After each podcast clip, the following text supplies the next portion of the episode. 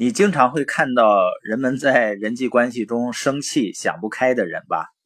我想，当你会经常在人际关系中生气的时候，可能你缺少的是理解别人的能力。如果我们希望获得生意上的成功，我们希望自己的生活越来越好，而且过得越来越开心，就需要提升理解他人的能力。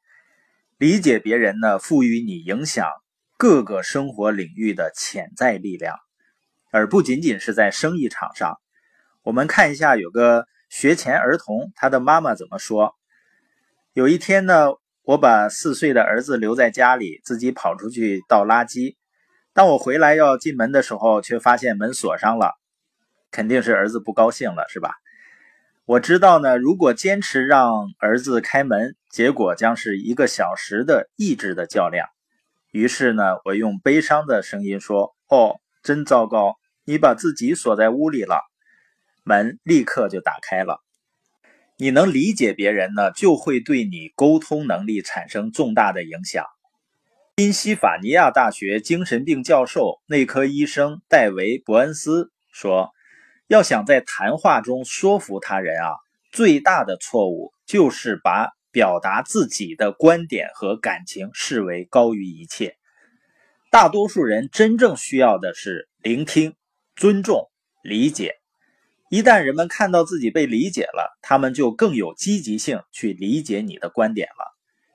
如果你能学会理解他人，了解他们怎么想，他们感受是什么，什么在激励他们。在一定的时候，他们会怎样行动和做出反应，你就能以积极的方式推动他们，影响他们。既然理解他人这么重要，为什么我们不能理解别人呢？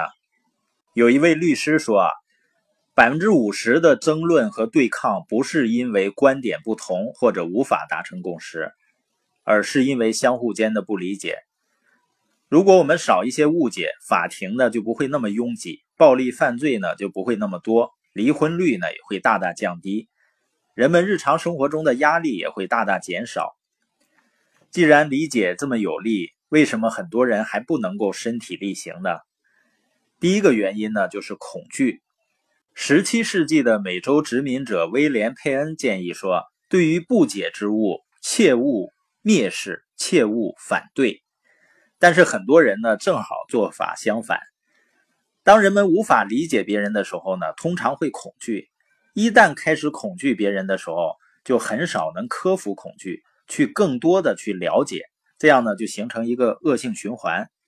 而遗憾的是呢，恐惧在工作场所中会非常普遍，尤其是员工呢对他的领导反应上面会很恐惧。而在一个健康的工作环境中呢。如果领导者允许别人保持怀疑，用理解去代替恐惧，大家就能心情舒畅的在一起工作了。人们只需要遵循前美国总统哈利·杜鲁门的建议：如果我们理解另一个人的观点，明白他想做什么，那么他想做的十之八九都是对的。第二个不能够理解他人的原因呢，是自我中心。呃，人都不是有意以自我为中心的。只是人的本性就是首先要考虑自己的利益。我们通过小孩子就能够看得很清楚，一两岁、两三岁的小孩子一块玩的时候，他就会为自己挑选最好的玩具，并且呢，就以自己喜欢的方式去玩。那怎么克服自我中心呢？试着从他人的观点来看事物。世界级销售的作者阿特·莫泰尔。分享自己的经验。每次我输了棋呢，总会站在对手的后边，从他那边看棋局。然后呢，我就发现自己走了一些臭棋，因为我是从他的观点来看这盘棋。实际上，站在对方的观点啊，对每个人都是有挑战的。不管我们从事什么职业，下面有一个简短的人际关系课程，能够提示我们在和人相处的时候，应该优先考虑什么。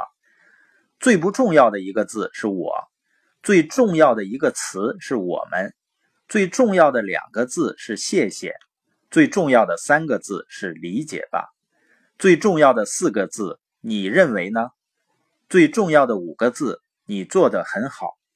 最重要的六个字，我想更了解你。